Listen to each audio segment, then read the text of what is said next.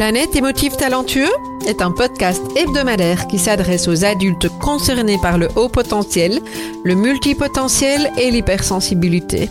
À tous ceux qui vivent avec le sentiment de décalage et qui se posent mille et une questions. Vous découvrirez des clés pour vivre pleinement votre singularité de façon authentique par le biais d'entrevues avec des experts du haut potentiel et de l'hypersensibilité, des témoignages ainsi que des épisodes solo relatant de nombreux conseils dans le domaine.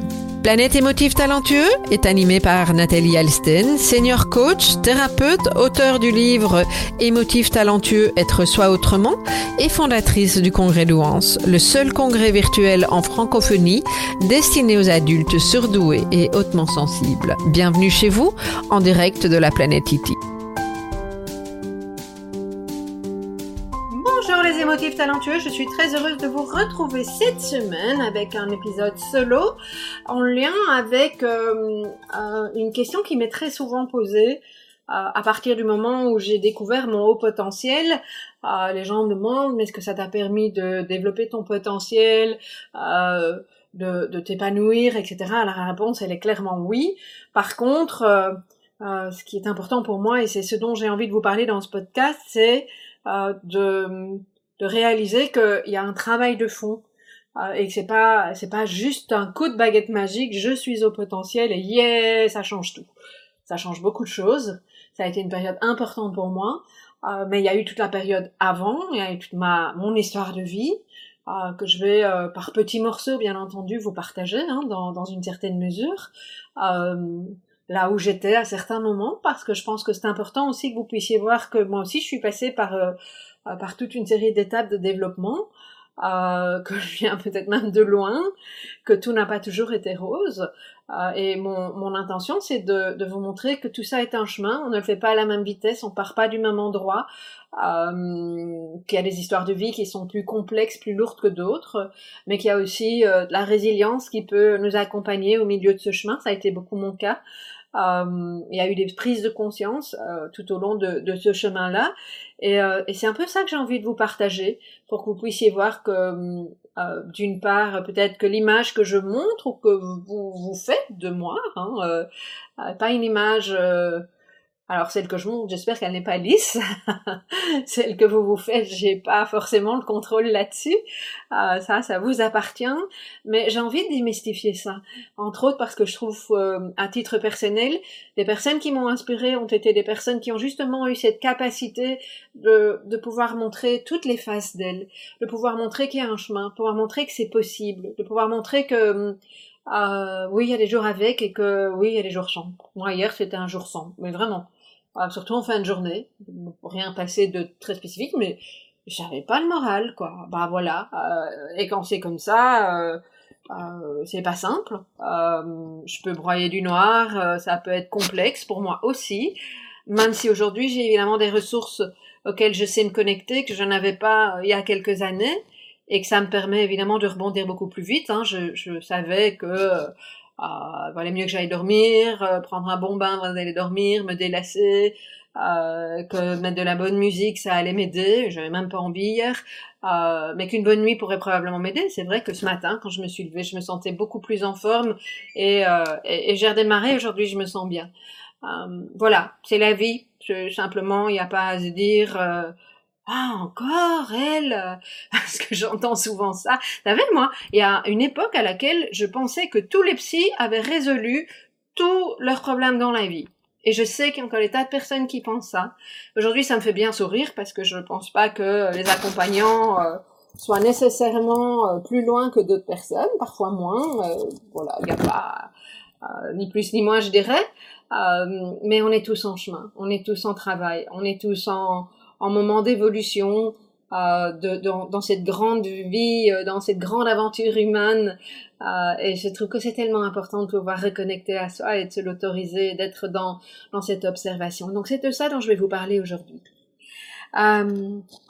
Alors moi je suis, bah, comme tous les hypersensibles, hein, vous savez que l'hypersensibilité est un trait de caractère. Donc quand on, on est, on ne devient pas hypersensible, on est hypersensible. Et il y a des traits de caractère, des caractéristiques qui euh, nous sont associés, si je peux dire, en tant que qu'hypersensibles. Euh, chez moi, il y, a, il y avait déjà enfant ce côté éponge, alors à la fois dans, dans le bon sens du terme ou pas, parce que j'ai aussi une maman qui est hypersensible, et donc euh, il y a eu toute une série de choses assez complexes dans, dans ma vie d'enfant, en particulier pour mes parents par rapport à, à notre fratrie. Et, euh, et, je sais que j'ai ressenti très très tôt euh, le, le, la, douleur euh, de, de, maman hein, euh, par rapport à sa famille, par rapport à des choses qui se sont passées. Je l'ai ressenti euh, très très vite euh, étant petite. Alors j'en avais pas conscience à cette époque-là, mais par la suite, quand je l'ai travaillé dans des espaces thérapeutiques, j'ai pu mesurer combien cette empathie, ce côté éponge, m'avait transmis des, des messages parfois contraignants, des croyances limitantes. Euh, et en tout cas combien ça a pu euh, ça a pu m'impacter. Alors ça dans le sens euh, plus complexe, mais également je souvent on, me dit que je scanne très vite les gens. et quand j'étais enfant, c'était déjà le cas. je scannais mes petites amies, mes petits amis. pas parce que, enfin, comme un enfant, hein, ça n'a rien de de négatif et, je ne voulais absolument pas utiliser ça à des fins euh, quelconques. C'est juste que pour moi c'était une évidence. On lisait dans les gens comme euh, bah, comme on lit une bande dessinée, un livre ou voilà. Euh, j'étais déjà très connectée à la nature, je ressentais déjà beaucoup de choses, mais je pensais que tout le monde fonctionnait comme moi. donc donc ça c'est le contexte dans lequel j'ai euh, j'ai grandi. Alors, ça voulait par contre pas dire que ces éléments-là étaient quelque chose qui était expliqué ou accueilli dans ma famille. Pourquoi? Parce que pour toute une série de raisons, même si j'ai une maman très sensible, euh, pas les choses qui euh, qui faisaient partie de, de ce qu'on abordait à la maison, pas les choses qui étaient nécessairement entendables. Il y avait beaucoup de rationnel, beaucoup de conventions dans ma famille parce que voilà, c'est comme ça, hein. c'est ni bien ni mal, c'est comme ça, et je sais que c'est le cas de, de beaucoup d'entre nous. Bon, moi, je, je, je, suis née en 1966, donc euh, j'ai aujourd'hui 56 ans, donc c'est vrai que enfant, c'était une époque euh, bah, qui ressemble en rien à, à, à aujourd'hui, évidemment. Hein. Entre autres, on disait aux mamans que, en tout cas c'était le cas, parce que j'en ai parlé avec la mienne plus tard, que euh, on donnait à manger aux enfants toutes les quatre heures, et que entre temps on les laissait pleurer, par exemple. Ok. Donc, euh, euh, moi, je j'ai appris à être sage quand j'étais enfant. Euh, en l'occurrence aussi parce que mes parents avaient un restaurant euh, et qu'il y avait quelque chose dans ma famille qui faisait qu'on devait être bien comme il faut. Hein, J'en parle régulièrement. Euh, et donc, euh, j'étais habillée, euh, j'ai pas pu porter de jeans avant mes 18 ans. Je n'ai pas eu l'autorisation dans ma famille de porter de jeans parce que ça ne se faisait pas dans ma famille. je voyais toutes mes copines plus tard qui portaient des jeans à franges, des trous, c'était pas trop à l'époque là. Euh, pas, pas trop à la mode, mais moi je pouvais pas. C'était euh, c'était pas autorisé. Même chose les t-shirts. C'était peut-être pas 18 ans, mais il a fallu longtemps avant que je puisse avoir un t-shirt. Avant on mettait euh, des des chemisiers avec des colorettes, des petites chaussures en vernis, des choses comme ça. Et donc j'ai été éduquée dans cette croyance que c'était bien pour moi et que mes parents avaient bah, raison, hein, on remet pas en question ses parents quand on est enfant. Je les remets pas en question non plus aujourd'hui parce que je sais qu'ils ont fait du, mieux euh, qu'ils pouvaient avec les moyens qu'ils avaient à l'époque. Hein, on est bien d'accord sur ça. Euh, mais j'ai très très vite appris à être une petite fille sage euh, et à, faire ce qu'on me disait parce que je pensais que c'était ça qui faisait que j'allais être acceptée ou accueillie. donc voilà, ça, ça a été ma petite enfance. ça a été mon enfance aussi même si euh, alors moi j'ai toujours j'ai eu cette chance, je pense que j'en ai déjà parlé, euh, parce que pour moi c'est une vraie chance que mes parents n'avaient pas le temps euh, et la chance derrière ça. J'aurais peut-être eu une autre chance si mes parents avaient eu le temps, hein, mais euh, comme ils travaillaient énormément, et vous remarquez que d'ailleurs c'est assez intéressant parce que je bosse beaucoup, donc j'ai eu un bon modèle, hein, c'est pas anodin non plus. Mes parents avaient un restaurant et donc ils, me laissaient toucher à beaucoup de choses du moment que j'étais sage et que je m'occupais. Donc moi j'ai très très vite demandé pour avoir des livres euh, qu'on m'achetait, euh, où, j'avais un abonnement à la, à la, bibliothèque. Euh, j'étais très très touche à touche déjà. Euh, j'avais des j'ai fait beaucoup de trucs artistiques comme des, euh, des, des émaux, je faisais des bijoux, euh, euh, j'avais euh, des kits de maquillage, je pouvais des déguisements. Mon grand-père maternel était pâtissier, donc je faisais de la pâtisserie avec lui. je, je, mon grand-père aussi était très très manuel et donc on faisait des décos de Noël en frigolite, des, des décos de Pâques et des choses comme ça. Donc j'ai eu cette chance-là de pouvoir m'exprimer de, de cette manière-là. Euh, et également, quand j'étais enfant, euh, très rapidement, j'ai demandé pour faire de la danse classique. Et pour moi, j'ai souvent dit que c'était quelque chose qui m'avait sauvé, euh, parce que ça m'a permis de, si pas réguler, en tout cas canaliser mes émotions, euh, et si, peut-être les réguler aussi, parce que j'ai beaucoup dansé mes émotions, même si je ne le savais pas à l'époque. Et ça, ça a été euh, une partie euh, vraiment importante. Donc, vous voyez, dans tout parcours de vie, il y a, y a un petit peu des deux. moi, j'ai eu un, un, frère qui a, qui a été très malade quand, il y a quatre ans de différence, il a été très malade quand il était petit, donc on s'occupait beaucoup de mon frère. Et moi, j'ai développé une forme d'autonomie, qui n'était pas forcément simple pour l'enfant que j'étais, mais qui aujourd'hui me sert beaucoup. Et donc ça, c'est peut-être un message que j'ai envie de faire passer aussi, parfois on voit les blessures, les choses qui ont été compliquées, qu'on on n'a pas reçu. Évidemment, j'aurais voulu avoir plus d'attention de mes parents que je n'ai pas eu, très clairement. Mais en même temps, ça m'a permis aujourd'hui de développer toute une série d'éléments comme euh, comme l'autonomie, euh, l'empathie, ben voilà, elle, a fait partie de ma vie, elle est, elle est toujours là, hein, et c'est loin d'être anodin. Euh, j'ai grandi toute seule, j'ai appris à m'occuper seule, et ça c'est quand même loin d'être euh, anodin. Hein, donc il y a, y a derrière tout ça des, des, des points euh, positifs également. Alors quand je, je, dois dire que la partie enfance, école primaire, comme on dit chez nous, ben, c'est relativement bien déroulé. J'étais très entourée. Euh, comme mes parents avaient la place pour fêter des anniversaires et, et toute l'infrastructure, hein, il y avait une pâtisserie, un restaurant chez moi, donc euh, j'ai pu faire beaucoup de fêtes. Ça, ça fait vraiment partie des chouettes moments de mon enfance, même de mon adolescence, euh, parce que moi, depuis mes quatre ans, on faisait des fêtes d'anniversaire. J'ai fait ça, j'ai continué ça jusqu'à oh, mes 18 ans, voire même un petit peu plus tard. Donc ça fait partie des chouettes moments. par contre, ce qui a été beaucoup moins simple, c'est déjà dès mon entrée au lycée. Ah, pour moi, c'était une perte de repère. Hein. J'étais dans une petite école euh, avec des profs assez bienveillants, des instituteurs assez bienveillants. Je me suis retrouvée dans ah, une, une, une, une, grande structure, euh, parce que j'ai dans le lycée le plus grand de ma, de ma région. Et ça a été assez complexe, entre autres, euh, parce que en termes de suradaptation, j'ai suivi, j'ai suivi mes copines. et donc, en suivant mes copines, qu'est-ce que j'ai fait? Je me suis retrouvée dans une section maths et sciences forte.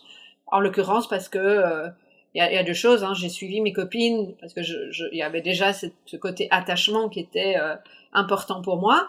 Euh, et en même temps, on me disait que j'étais capable et qu'avec ça, je pourrais tout faire après. Ça, c'est un discours qu'on entend encore aujourd'hui, malheureusement. et, ça n'a pas tenu compte de, ma sensibilité, de, mon appétence pour pour l'écriture. Aujourd'hui, quand on regarde moi les maths et les sciences, on était tellement dégoûtés euh, que c'était euh, que, que j'en ai vraiment plus euh, plus fait par la suite. Euh, donc pour moi l'école ça a été compliqué parce que j'étais pas dans les bonnes matières, compliqué parce que euh, je ne retrouvais pas l'empathie que j'ai pu avoir euh, précédemment auprès de mes profs, euh, compliqué parce que j'étais dans une école où ma marraine était prof, j'ai eu l'impression, peut-être que je me trompe, mais en tout cas avec certains profs c'est une certitude, j'ai vraiment eu des profs qui ont été encore plus durs avec moi, comme s'il fallait que je fasse mes preuves, qui me disaient que j'étais intelligente, ça c'est le coup classique, hein, mais moi je, je, je, comprenais pas forcément pourquoi il fallait faire telle ou telle chose et euh, et je suis, je n'ai jamais été quelqu'un euh, qui, qui fonctionnait euh, bien quand quand quand on me pique. je, je suis quelqu'un qui a besoin d'encouragement et c'était déjà le cas à l'époque. Il y a ça et puis j'ai grandi aussi dans dans un milieu assez favorisé puisque mes parents bossaient énormément et et en même temps ça m'a été reproché dans le milieu scolaire dans lequel j'étais euh, que mes parents avaient facile, machin, etc. Et ça a été vraiment euh, de l'injustice vécue pour moi. Et ça a été très douloureux. Je vous donne un exemple. Hein, euh, il, y a, il y a régulièrement, on m'a dit oui, mais toi, tes parents t'offrent telle, telle et telle chose, alors qu'en plus, mes parents étaient très stricts sur ce qu'ils payaient ou ce qu'ils ne payaient pas. Euh, et tant mieux, parce que ça aussi, ça m'a appris plein de choses, même si ça n'a pas toujours été simple, mais euh, mes parents donnaient une image à certains élèves qui leur faisaient penser que moi, j'avais euh, tout avec une petite cuillère d'argent dans la bouche, alors que c'est pas du tout comme ça que je le, que je le vivais. Et ça a donné lieu, aujourd'hui, je peux mettre le mot harcèlement là-dessus, euh, parce que parce que je il y a, vraiment quelque chose avec ça qui a été euh, qui est revenu de manière récurrente dans un endroit où euh, dans un, milieu dans lequel je ne me sentais pas euh, à l'aise dans un environnement plutôt dans lequel je ne me sentais pas à l'aise des cours qui ne me parlaient pas qui ne me motivaient pas du tout. Je devais étudier des choses qui étaient complexes pour moi je me sentais pas encouragée. C'est l'aperçu que j'en ai aujourd'hui c'est le sentiment que, qui m'est resté. Ça veut pas dire que c'était nécessairement l'intention des profs nécessairement une intention malveillante des élèves, mais néanmoins, moi, aller à l'école, oh, c'était dur. Alors, je me suis retrouvée aussi dans une classe, en tout cas les dernières années, d'élèves assez brillantes. Aujourd'hui, je me rends compte que une bonne majorité d'entre elles sont concernées par le haut potentiel. Par contre, euh, plutôt le style maths ingénieur, là, pas du tout mon truc. Ah, et, donc, je, je, me sentais encore plus nulle au milieu de, de c'est pas parce que j'étais avec d'autres euh, potentiellement haut potentiel, surdoués, que c'était nécessairement facile. Moi, je, je, faisais tout pour longer les murs.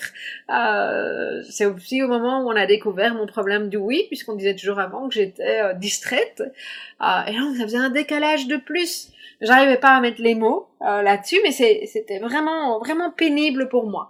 Ce qui, euh, et comme je le disais tout à l'heure, m'a probablement euh, donné une bonne euh, bouffée d'oxygène, peut-être même sauvé.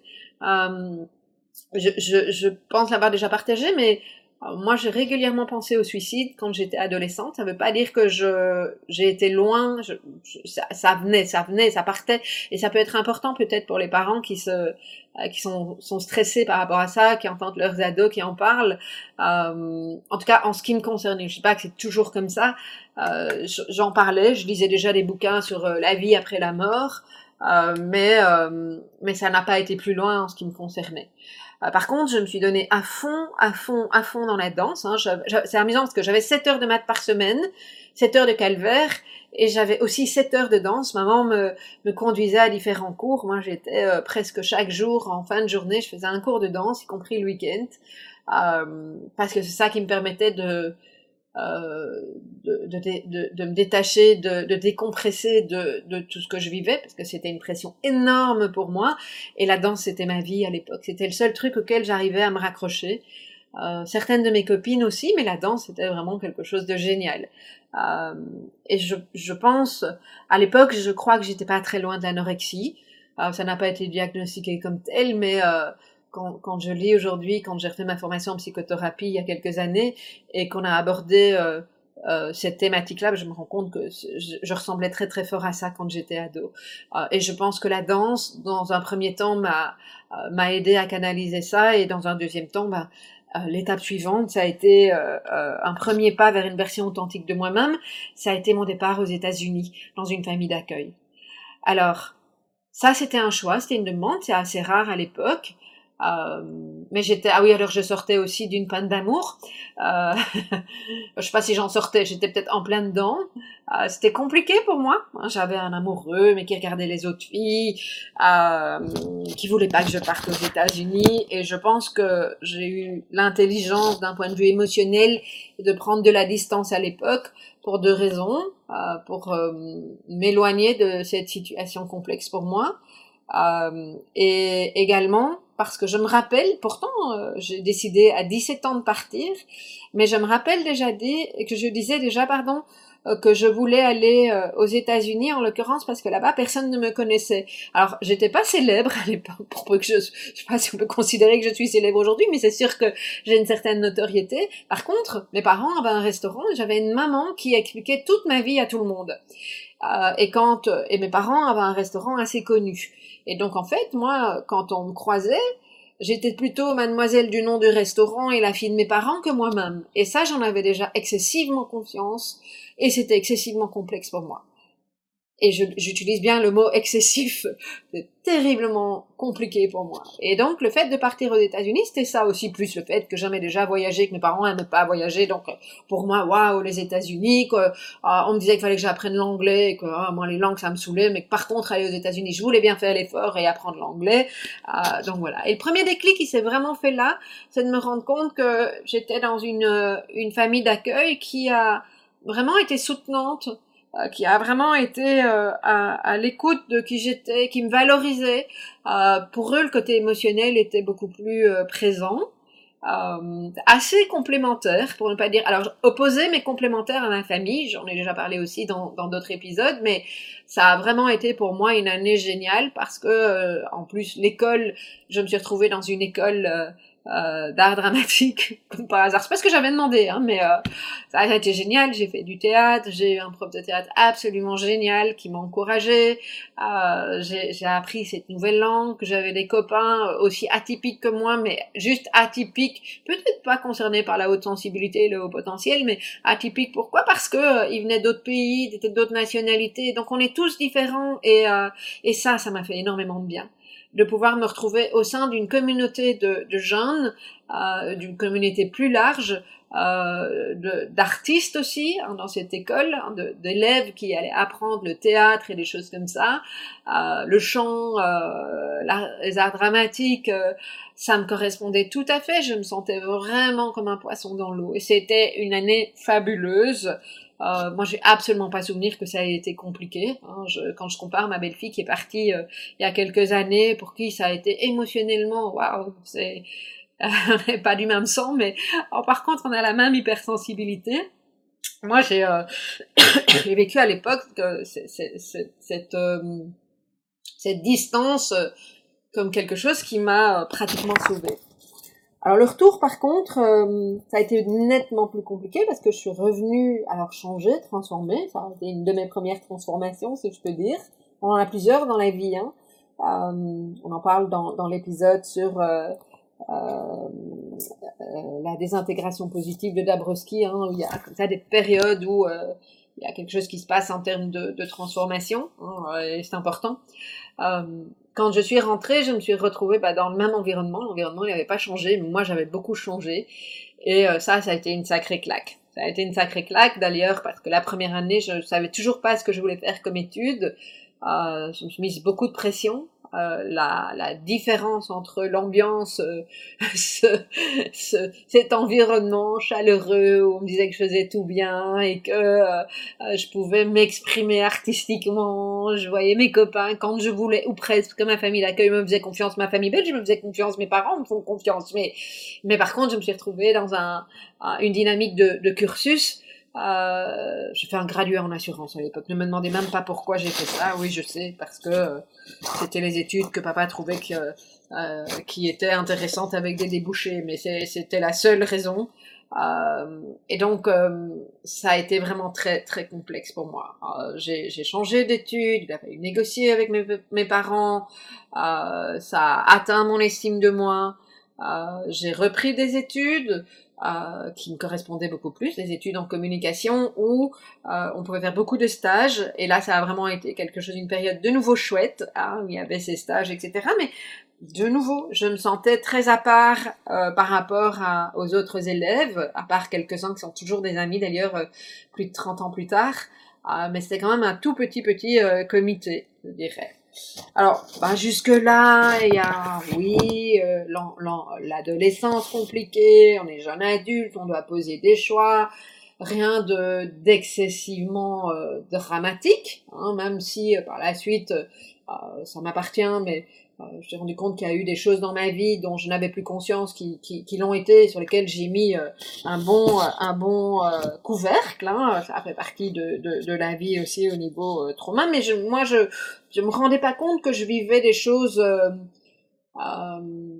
complexes, enfin que je vivais des choses pas forcément adéquates. alors, je, je, nomme ça, ça peut paraître un peu bizarre ce que je vous dis, parce que on a tous quand on est euh, enfant, adolescent, l'impression qu'on a la famille parfaite. Alors, il y a un moment, ça switch. Hein. Moi, il a fallu assez longtemps pour que je me rende compte que les, repères de ma famille n'étaient pas forcément les repères auxquels moi j'avais envie d'adhérer, sans jugement, hein, euh, et que des choses qui se sont passées en dehors de ma famille, dans ma vie, etc., n'étaient pas forcément des choses euh, adéquates. Euh, aujourd'hui, on parle beaucoup plus de choses qui sont, quand on parle par exemple du mouvement MeToo, moi je suis née à une époque où il y avait sur les classeurs, on mettait les photos de David Hamilton, et donc j'ai grandi dans un contexte où les choses n'étaient pas aussi euh, cadrées et nommées qu'aujourd'hui aussi. Ah, donc voilà, ça fait aussi partie de ce que j'ai vécu dans ma vie, contexte dans lequel j'ai grandi, c'est pas bien, c'est pas mal, je veux pas dire qu'il y a eu des choses complexes ou pas complexes, c'est juste que je suis en train de vous parler du, contexte dans lequel euh, j'ai grandi parce que ça a eu une influence par la suite évidemment, ok? Ah, Parce que je me suis construite là-dessus. Euh, et puis, alors, quand j'ai fait mes études, j'ai fait beaucoup de stages. Dans un de mes stages, j'ai rencontré mon, futur mari. Euh, donc moi, je me suis euh, fiancée très jeune, j'avais 21 ans, précoce sur tous les points. Euh, au grand étonnement de toute une série de personnes, mais voilà. Et moi, j'étais excessivement naïve à ce moment-là. Je me suis mariée très rapidement, puisque je me suis mariée, j'avais 23 ans, et j'ai divorcé à 23 ans six mois plus tard pour être euh, tout à fait au clair. Et je parle de ça, voilà, ça fait partie de, de, de mon chemin de vie aussi, mais pour moi ça a été euh, vraiment quelque chose de très complexe. Euh, j'ai fait le choix de divorcer parce que j'ai vécu certains aspects de mon mariage comme quelque chose de l'ordre d'une très très grande trahison, avec une non-reconnaissance de mon mari à l'époque de, de ce qui se passait, et c'était juste pas possible pour moi ok, sans rentrer dans les détails, puisqu'une fois de plus, ils m'appartiennent, ils font partie de mon intimité. Euh, et ce divorce que j'ai porté relativement seul, euh, parce que quand même à 23 ans, j'ai dû faire des démarches. Euh, on pouvait pas divorcer euh, avant deux ans à l'époque, mais j'ai fait les démarches, j'ai fait mon choix, j'ai pas été influencée. Euh, mais pendant pas mal d'années, je j'ai une image de moi qui s'en est très très fortement ressenti. Euh, je me suis vraiment renfermée en fait. Je faisais plus. Il y avait eu telle trahison que je faisais plus du tout confiance. Je, dis souvent je me suis refermée comme une huître. Et quand on se referme, euh, et dans, dans des cas comme ceux-là, eh bien, on peut avoir des réactions, euh, alors oui, refermées, mais aussi des comportements qui vont tenter de masquer le mal-être intérieur. Chez moi, c'était une ultra exigence parce qu'il y avait une insécurité incroyable. Euh, émotionnellement, j'ai mis un couvercle. La grande sensible que j'étais euh, a ravalé pas mal d'émotions. Et qu'est-ce qu'elle a fait? Elle a cherché un job. Ah, à ce moment-là, c'est intéressant parce que c'est aussi à ce moment-là que euh, j'ai été engagée dans, une, belle entreprise hein, chez Christophe. mon boss de l'époque avait très très bien compris qu'il engageait une jeune divorcée et qu'il allait avoir la paix euh, sur l'aspect euh, il y aurait pas de bébé rapidement, que j'avais besoin de compenser. Il avait très très bien capté. Et effectivement, c'est ce qui s'est passé. Euh, et donc, je me suis vraiment mise beaucoup, beaucoup de, de, de, de pression, euh, entre autres parce que j'ai euh, commencé à, à, à, grimper les échelons, on m'a donné de plus en plus de responsabilités, c'était très très chouette, hein. je me suis beaucoup éclatée dans, ce, dans cet aspect-là des choses, mais, mais, mais, j'ai commencé à travailler avec une équipe et j'ai très très rapidement été responsable d'équipe, je devais avoir 26 ou 27 ans à l'époque, même pas recruté à 23 ans et donc bah oui à 25 à 24 25 euh, j'ai été responsable d'équipe puis d'une bonne dizaine de, de, personnes. Pas du tout équipée parce que euh, bah, à l'époque on tenait même pas de core management. Euh, j'avais pas un boss qui était euh, le le ponte, ce genre de choses. Lui, le côté relationnel, c'était pas trop son truc, donc c'est pas ça qui m'a appris. Il m'a appris des tas d'autres choses et j'ai vraiment eu beaucoup de chance sur cet aspect-là des choses. Mais, euh, mais, mais pas être en relation, pas à, donner des feedbacks, pas à, à, à, motiver, pas à assumer un leadership. Alors je pense qu'il y avait quelque chose d'assez naturel chez moi, mais mais en même temps qui venait casser une autre part de moi qui venait casser parce que j'ai grandi moi dans une famille qui me disait tout ce qui n'allait pas. Bah donc moi je faisais la même chose avec les autres. Et donc je me suis très très vite pris des retours de manivelle et moi qui pensais tout faire parfaitement, qui essayais de faire parfaitement, j'allais au bureau le week-end, d'ailleurs mon boss était là le samedi aussi, euh, et on bossait, on faisait des réunions le samedi, quoi. Pas d'obligation, mais moi j'étais contente. Euh, mais je me suis mise une pression vraiment incroyable. Et donc à un moment donné, je me suis rendu compte que j'allais, j'allais pas tenir, que j'allais pas pouvoir euh, continuer sur cet aspect-là des choses. Et donc ce que j'ai fait, c'est que ça a été mon premier contact avec la thérapie à 25 ans j'ai vraiment pris cette responsabilité d'aller voir quelqu'un et de commencer à dénouer, euh, à dénouer tout ça. Et je, je, je dis souvent que c'est un des premiers lieux où j'ai pu être entendue sans me sentir jugée. Et ça, c'est vraiment important. Euh, je, je, peux mettre en avant aussi que j'y ai travaillé un vrai trouble anxieux. Vraiment, c'est une ancienne très très grande anxieuse, moi, euh, masquée par une suractivité. Hein. Euh, je, je euh, déjà ado, hein, je dansais 7 heures par semaine. Euh, je faisais plein d'activités avec mes copines, euh, je je tenais pas en place. Je sais qu'avec mes colocataires, quand j'étais étudiante, il y en a une en particulier qui me disait tu me donnes le tournis. Euh, je savais pas m'asseoir. C'est vraiment quelque chose que j'ai travaillé en thérapie, m'asseoir et même deux secondes et ne rien faire, ça n'était pas possible.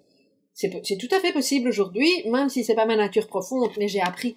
J'ai appris et puis surtout je, mesure combien ça me fait du bien. Euh, j'ai accueilli ma, ma haute sensibilité, j'ai accepté à être touchée. Ça, c'est aussi quelque chose que beaucoup de personnes me partagent. Moi, c'était juste même pas possible qu'on mette un doigt sur moi. Quelqu'un qui me bousculait, etc., j'étais prête à lui mettre une gifle. Alors, c'était à la fois parce que j'accueillais pas ma haute sensibilité, parce qu'il y avait un rapport à l'intimité, au toucher très complexe pour moi, euh, parce que... Euh, euh, pour moi, c'était qu'on rentrait dans la bulle, ça faisait presque de, de, de l'abus. Euh, c'était c'était plein de choses et euh, euh, et c'était aussi tout mon mal-être qui se plaçait là-dedans. Ah, et donc c'était excessivement compliqué. Hein, et euh, aujourd'hui, même si pour moi quelqu'un qui va rentrer dans ma bulle, c'est toujours pas simple. J'ai besoin d'être dans, dans, dans, le respect quand on rentre dans ma bulle et, et j'ai besoin d'autoriser l'autre à rentrer dans ma bulle. Euh, mais euh, à ce moment-là, c'est vraiment quelque chose que j'ai travaillé. Alors, l'ultra perfectionnisme, oh là là là là. Et même chose, le perfectionnisme, il me sert aujourd'hui, même si je m'en suis détachée, parce il peut être vu positivement, mais là, ce n'était que du perfectionnisme. Et donc, quand on est dans l'ultra perfectionnisme, qu'est-ce qu'on fait? On, on, devient vraiment très très rigide. Et quand on est très rigide, ben moi, ça se traduisait par, euh, je ne recevais personne chez moi, sauf si c'était bien en ordre. Et chez moi, c'était un musée. Donc, euh, bah, en fait, je recevais pas grand monde puisque je travaillais beaucoup. Euh, et quand je recevais, c'était, bah, je travaillais chez Christophe dans l'argenterie, donc euh, avec des trucs en argenterie, machin. Qu'est-ce que j'ai envoyé bouler tout ça aujourd'hui? Moi, euh, je, je, je, donne cet exemple. Cet été, pendant mes vacances, je suis restée à la maison et donc j'en ai profité pour revoir pas mal d'amis que j'avais plus vus depuis longtemps. Et, et en fait, bah, les premiers jours, j'étais tellement fatiguée que j'avais pas envie de, de ranger. J'avais déjà invité quelques personnes et ben elles sont arrivées dans le brol je dis regarde pas le désordre, mais on est là pour être ensemble. Donc vous voyez tout est possible. Alors c'est sûr ça m'a pris quelques années, mais je l'ai travaillé. Euh, et puis je pense qu'une de mes plus grandes prises de conscience de l'époque, c'était que blâmer l'autre, parce que qu'est-ce que c'est que j'en ai voulu à mon ex-mari euh, pour tout ce qu'il m'avait fait. Et en fait, euh, mon ex-mari était mon ex-mari, il avait des comportements euh, que je n'ai pas identifiés, que j'aurais pu voir, ça c'est une autre histoire. Euh, et voilà, ça fait partie de mon histoire de vie. Hein, je peux le remercier d'ailleurs, c'est grâce à lui que j'ai commencé la thérapie.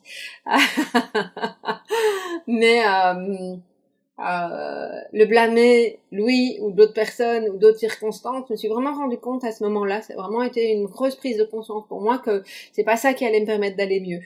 Euh, et que par contre, euh, travailler les blessures qui me faisaient réagir euh, et qui ont fait que je n'ai pas vu certaines choses, que je me suis engagée dans une relation qui était peut-être pas juste pour moi, ça, ça a été vraiment une, une grande étape. Mais peut-être qu'il fallait que je passe par cette étape-là pour pour m'en rendre compte. Alors, ça a été tout un chemin. Moi, je je dis, j'ai commencé la thérapie à 25 ans et ça fait pas très longtemps que j'ai arrêté. C'était un peu après mes 50 ans.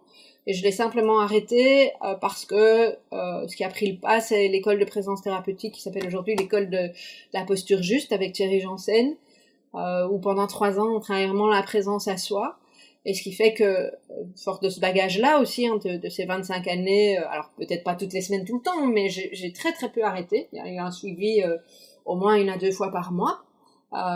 Et je n'ai plus besoin de de, travailler ces éléments-là. Je vous reparle aussi de différents types de thérapies parce que pour moi, ça fait partie du chemin. C'est-à-dire que les premières années de thérapie étaient beaucoup axées sur le verbal, où j'avais besoin d'exprimer, euh, j'avais besoin, j'ai eu en face de moi des thérapeutes, des psys, et même un psychiatre, euh, qui m'ont, euh, alors pas tous de la même manière, mais qui m'ont reflété certaines choses, qui ont reformulé, qui m'ont écouté, une bonne partie qui m'ont pas, qui, dont, avec qui je me suis pas sentie jugée. Alors, euh, en fonction du chemin également de l'autre côté, il y a quand même des psys qui, ou des thérapeutes qui jugent.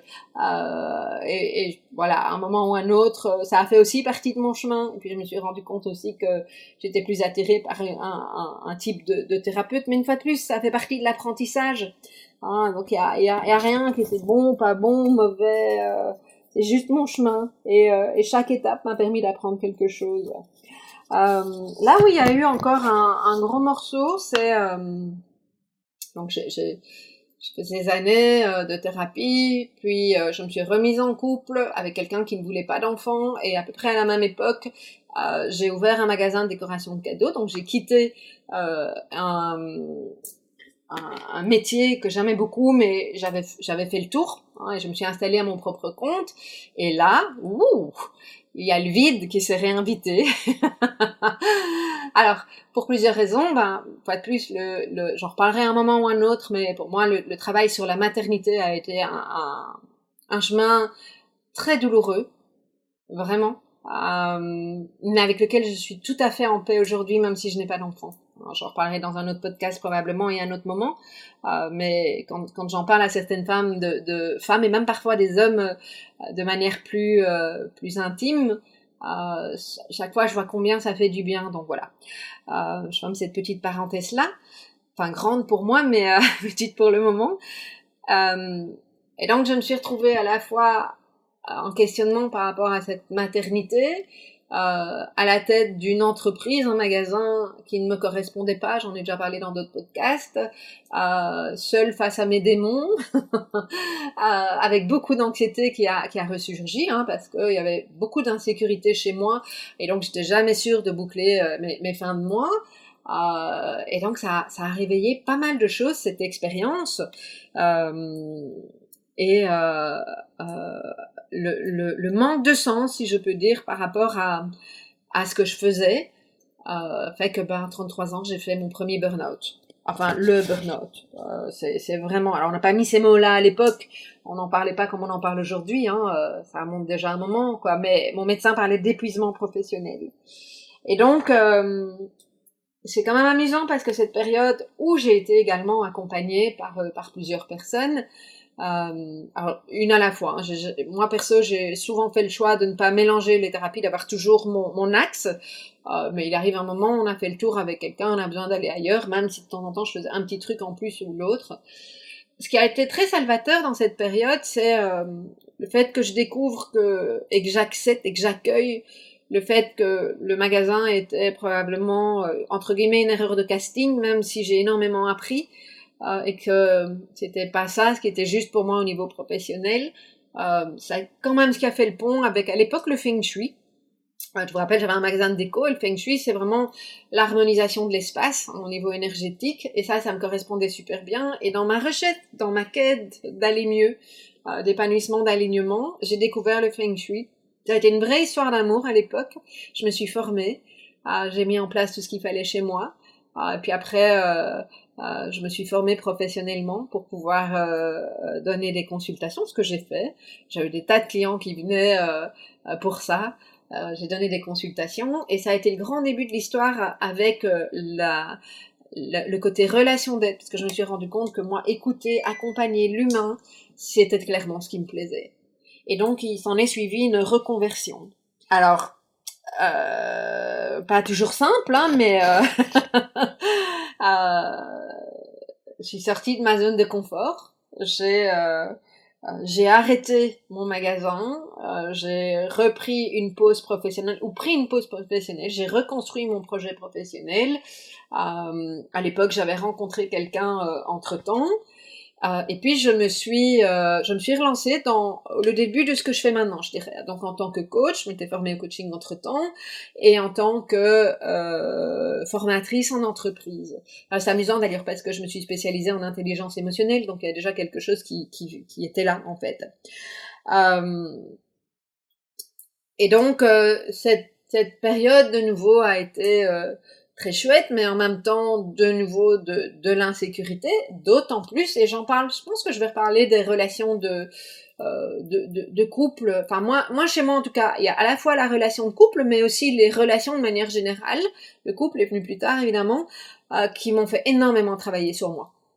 Euh, pas toujours simple, mais ça m'a vraiment permis de comprendre, le couple plus en particulier, euh, vraiment, vraiment pardon, permis de comprendre en quoi euh, je ne me respectais pas. Alors ça s'est pas fait du jour au lendemain, ce qui me concerne, hein, mais je dirais que j'ai attiré toute une série d'expériences qui euh, qui ont pas forcément été simples, euh, mais mais aujourd'hui je, je mesure combien c'est ce qui m'a fait avancer dans la vie parce que j'ai pris le temps d'écouter ça, parce que j'ai pris le temps de prendre soin de ça, parce que j'ai été le travailler. Donc je, m'offre, euh, je me suis offert cet aspect-là des choses. Hein, et je suis pas restée dans ma posture de victimisation. Euh, donc où j'en suis dans mon histoire. Ça va pas être un épisode court celui-là, hein, je... sais jamais moi quand je commence, mais euh, euh, donc dans ma transformation il y a euh, oui je, je, je redémarre etc. Et peu de temps après mon démarrage d'activité, six mois à peu près, non peut-être pas six mois, c'était huit mois, euh, eh bien mon compagnon me quitte. Il me quitte et je reviens à l'aspect maternité à ce moment-là. J'ai 40 ans. Euh, il me quitte un mois après mes 40 ans et en me disant que, alors on savait que c'était déjà tard, mais euh, moi j'avais encore un espoir de maternité à ce moment-là. Euh, tout ça en démarrant mon entreprise, donc c'était lourd, euh, en n'ayant pas vraiment pas beaucoup de moyens à l'époque, et des parents qui avaient décidé qu'ils ne donnaient euh, plus rien du tout parce que ça suffisait. Ils comprenaient pas en fait mes parents. Je pense qu'ils étaient vraiment démunis. tout mon parcours pro qui avait pris pas mal de virages et euh, le, le, fait qu'ils se rendaient eux compte aussi qu'ils seraient pas grands-parents, donc c'était compliqué pour eux également. Donc il y a eu euh, tout un, un, parcours euh, à ce moment-là, hein, il y a eu toutes, toutes des prises de conscience, et donc je, je, me retrouve de nouveau dans, dans cette solitude euh, et, et, euh, dans ce besoin de, de travailler pour pouvoir gagner ma vie. Hein. C'est une expression, mais la vie, je l'avais déjà, mais euh, très très insécurisant pour moi. Et oups, de nouveau, un, un tour de, de thérapie et un travail, euh, un travail assez profond, avec des rebondissements au niveau professionnel, parce que paradoxalement, en fait, c'est le même schéma que ce qui s'est passé au moment de mon divorce. Hein. Je me suis donnée à fond dans le professionnel, j'ai été très soutenue et boum, ma société a vraiment démarré avec un deuil à faire en, en, entre temps. Euh, et donc pendant plusieurs années, je travaillais en tant que coach en entreprise euh, et en tant que, formatrice. Euh, c'est les premières années super chouettes, etc. Toujours avec ce petit travail de fond. Et puis euh, accident de voiture, peu de temps après la découverte de mon potentiel. Ah, je découvre mon potentiel à 45 ans, euh, début d'année, et euh, la même année, fin d'année, en décembre, euh, accident de voiture, choc frontal, euh, voiture en sens interdit, je, je casse, je, je, enfin, je casse pas, je, le pare-brise de ma voiture est fêlé dû au choc avec ma tête. Donc vous voyez quand même la violence du choc. Hein, J'ai des bleus partout les jours qui suivent, etc. Et je recommence à travailler. Je, ça, c'est le samedi. Le lundi, je suis au travail. Je dis juste, euh, c'était une entreprise euh, où je donnais cours et, euh, heureusement mon ostéo était pas très loin de cette entreprise-là. Et donc j'aurais juste dit, je vais pendant l'heure de midi. Si je suis en retard, voilà comment c'était l'exercice. Donc vous voyez dans quoi j'étais. Hein, euh, absolument pas à l'écoute de ce qui s'était passé. Par contre, alors pas à l'écoute corporellement de ce qui s'était passé, mais par contre très très au clair avec cette, cette conscience quand je suis sortie de cette voiture, me dire mais la vie, elle est en train de me montrer quelque chose. Ça aurait pu être mon dernier moment. Et je savais qu'il y avait une grande transformation. Donc déjà, je, je reparle pas de la découverte de la douance parce que j'en ai déjà parlé dans beaucoup d'autres épisodes et si je veux pas faire un épisode qui fait deux heures, je je, je très rapidement, mais j'étais encore dans cet état euh, de découverte, de, encore un peu d'euphorie, de ouais, je suis concernée par le haut potentiel, j'étais dans une relecture de ma vie, je me rendais compte de ce qui me correspondait, ce qui me correspondait moins, aussi bien professionnellement que euh, amicalement moins à l'époque, euh, ça s'est fait un peu plus tard, euh, amoureusement, très certainement aussi, ça m'a donné des explications, euh, ce qui s'était passé dans ma famille, j'ai relu mon histoire de vie, il y a vraiment eu plein de choses alentour de ça. Donc période vraiment très particulière et loin, loin d'être anodine. Euh, et puis, euh, ce qui s'est passé quelques semaines plus tard, quatre mois plus tard exactement, c'est qu'il y a eu un deuxième accident de voiture. Comme quoi, la vie avait bien vu que j'avais pas pigé. Hein. Euh, deuxième accident de voiture, mais alors un truc tout bête. Hein. le, le pare-choc arrière a été à peine effleuré. Pouf j'ai mieux compris ce que ça voulait dire le stress post-traumatique parce que tout a été réactivé et là j'ai plus rien pu faire. Et donc je me suis arrêtée pendant un moment donné je me suis arrêtée, j'ai perdu des tas de contrats, hein, puisque je suis indépendante, donc, euh, donc voilà. Et cette nouvelle claque, cette nouvelle rupture de vie, euh, aujourd'hui, je peux dire qu'elle a été vraiment très très précieuse parce qu'elle m'a permis de retravailler toute une série de choses, de décider ce que je voulais faire dans ma vie professionnelle. Comme de toute façon j'avais perdu une série de clients et que j'avais déjà décidé de m'éloigner d'une série d'autres euh, suite à mon accident, on a fait un gros nettoyage, un gros gros gros nettoyage. C'est d'ailleurs suite à, à ça que je me suis repositionnée sur le créneau du haut potentiel. Euh, et, euh, et que j'ai émis l'intention de travailler plus avec les particuliers parce que c'est toujours ce que j'avais eu envie de faire. Euh, et donc, c'est aussi l'époque. Alors, l'époque à laquelle, ça c'est vraiment suite à, mon, à la découverte de mon potentiel, moi j'ai décidé de reprendre des études en psychothérapie parce que à 18 ans, quand je suis partie aux États-Unis, je vous ai pas dit un peu plus tôt, mais j'avais dit à mon père, moi, quand je, rentre, à mon père, à mes parents, à plein de gens, je veux faire des études de psycho. Et c'est les seules études que mes parents ne voulaient pas que je fasse. Pour toute une série de raisons qui appartiennent à ma famille. Ah, et donc, bah, à l'époque, j'étais une petite fille sage, hein, donc j'ai écouté. Euh, et j'ai, fait autre chose, comme je disais tout à l'heure, un, un, graduat en assurance qui n'a pas tenu avant de, de, de rebondir. Euh, et donc, euh, ça a été une des premières autorisations que je, je me suis accordée suite à la découverte de mon potentiel. Donc, à cette époque-là, c'est de m'inscrire dans une école de psychothérapie. J'ai pas eu envie de le faire à l'UNIF pour redevenir psy. Moi, j'ai vraiment été chercher quelque chose qui me, qui me parlait plus à l'époque, hein, une formation en, psychothérapie à Bruxelles. Et j'ai commencé mon cursus. Et dans ce cursus, on vous demande de travailler euh, de façon intense, même si j'étais suivie en thérapie depuis longtemps. Euh, c'était deux ou trois séances par mois, voire même toutes les semaines, je ne sais plus, mais c'était euh, beaucoup plus intense que ce que j'avais vécu. Et ça, c'est tombé au bon moment parce que le fait que je me retrouve dans cet état de, de stress post-traumatique vraiment comme au milieu de nulle part. C'était trop à gérer pour moi. Je, je remettais tout en question, euh, enfin tout, beaucoup de choses en question. Et, euh, et ça m'a permis vraiment euh, de, euh, de retravailler en profondeur. Et cette fois, et c'est là où je vais en venir aussi, je vous ai parlé de, de thérapie qui était au début plus dans le verbal, dans l'écoute, etc. Par la suite, j'avais travaillé un peu d'hypnose, donc on était déjà un petit peu dans l'inconscient, dans, dans, dans le corps, mais c'était quand même assez souvent quelque chose de l'ordre du, du parler, hein, de l'échange. et pendant ma formation de psychothérapie, Là, j'ai vraiment plongé dans euh, tout ce qui était en lien avec le corps. Euh, j'avais déjà une expérience de nettoyage traumatique en EMDR euh, et ça, ça a été vraiment pour moi ce qui a fait le gros, gros, gros changement. Alors j'avais déjà une bonne base qui avait été nettoyée, enfin stabilisée si je peux dire, mais le, le, le côté vraiment technique, énergétique, en lien avec le corps, ça, j'ai vraiment vu la différence et c'est ce dont, c'est ce qu'il me fallait à l'époque. Ok. Et probablement que si on avait commencé trop tôt, ça ne m'aurait pas convenu, mais ça a fait, euh, ça a vraiment été très très salvateur pour moi. Avec des prises de conscience, hein, c'est que j'ai beaucoup beaucoup beaucoup d'attentes, qu'elles sont pas réalistes et que si je continue à avoir des attentes comme ça, je serai jamais satisfaite. Donc gros travail là-dessus. Euh, que mes expériences de vie m'ont montré que montrer le chemin, c'est le chemin de la sagesse. Euh, et j'ai vraiment conscientisé que même si les choses ne se faisaient pas comme je le pensais, même si j'essayais de sécuriser, etc.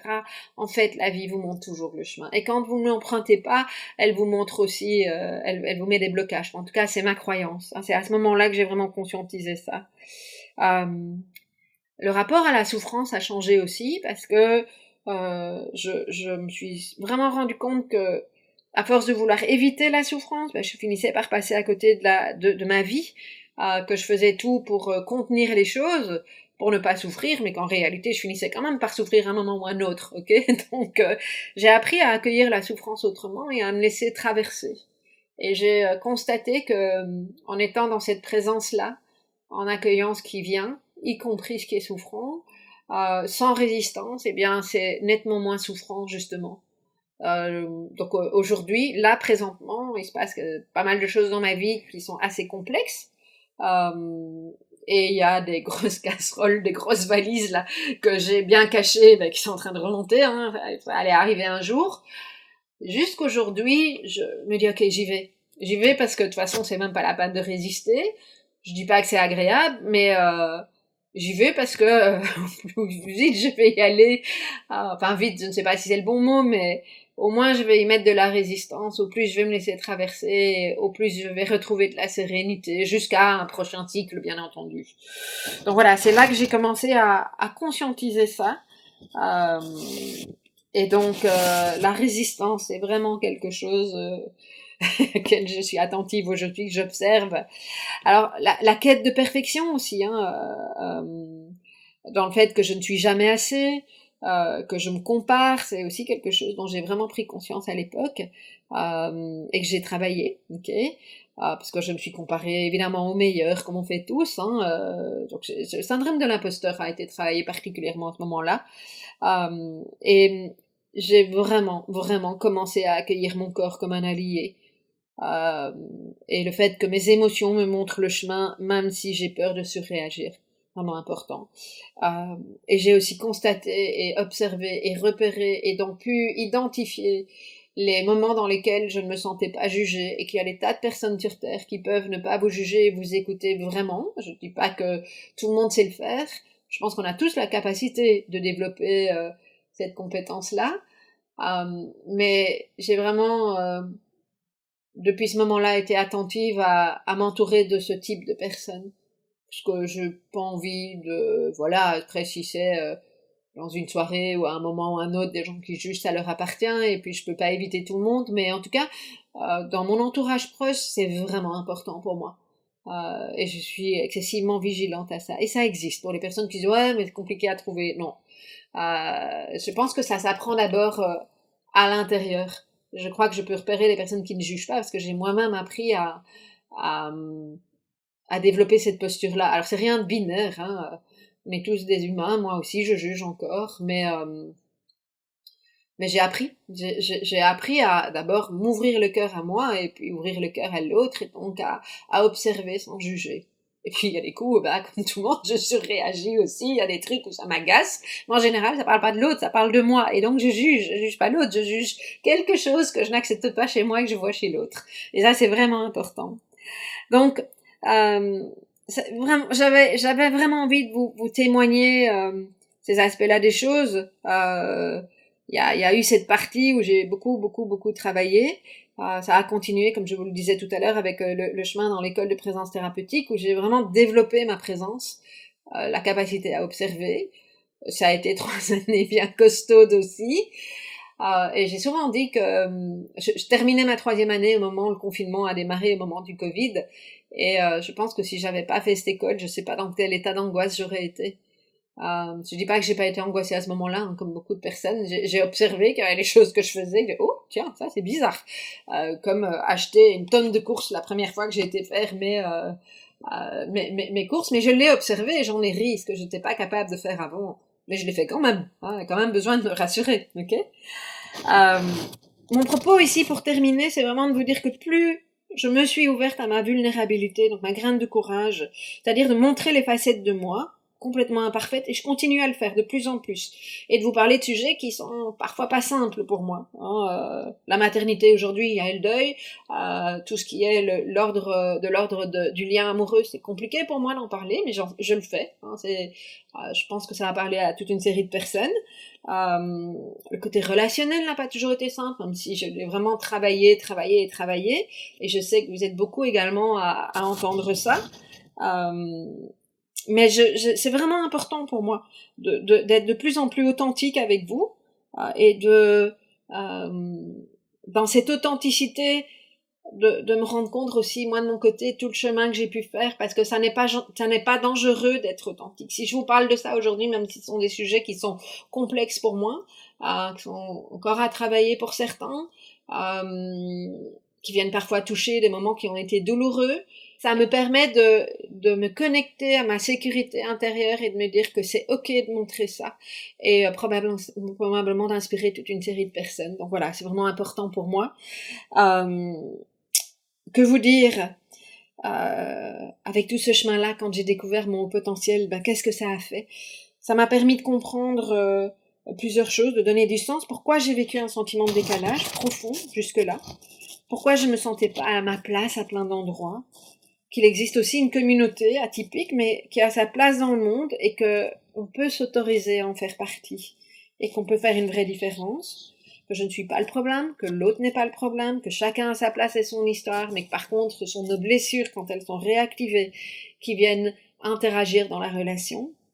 Euh, et en bref, ce que j'ai envie de vous transmettre, c'est qu'on a chacun notre histoire de vie, euh, qu'elle peut être teintée d'incompréhension, qu'elle euh, peut être teintée de, plein de choses, mais c'est quand on est dans l'acceptation de qui on est profondément qu'on peut dépasser une série de difficultés et que toute une série de mes difficultés justement ont été vécues non pas parce que j'étais au potentiel, non pas parce que je suis connectée à l'hypersensibilité, mais parce que euh, il y a cette histoire de vie, il y a ces blessures, euh, il y a ce chemin qui, qui était en cours et qui n'est pas fini et qui sera jamais fini. C'est le travail de toute une vie euh, et qui euh, voilà, qui qui me permet de de constater que le, haut potentiel n'est pas n'est qu'un des éléments euh, de, toutes ces pièces euh, qui fait que effectivement on apprend à mieux connaître notre mode de fonctionnement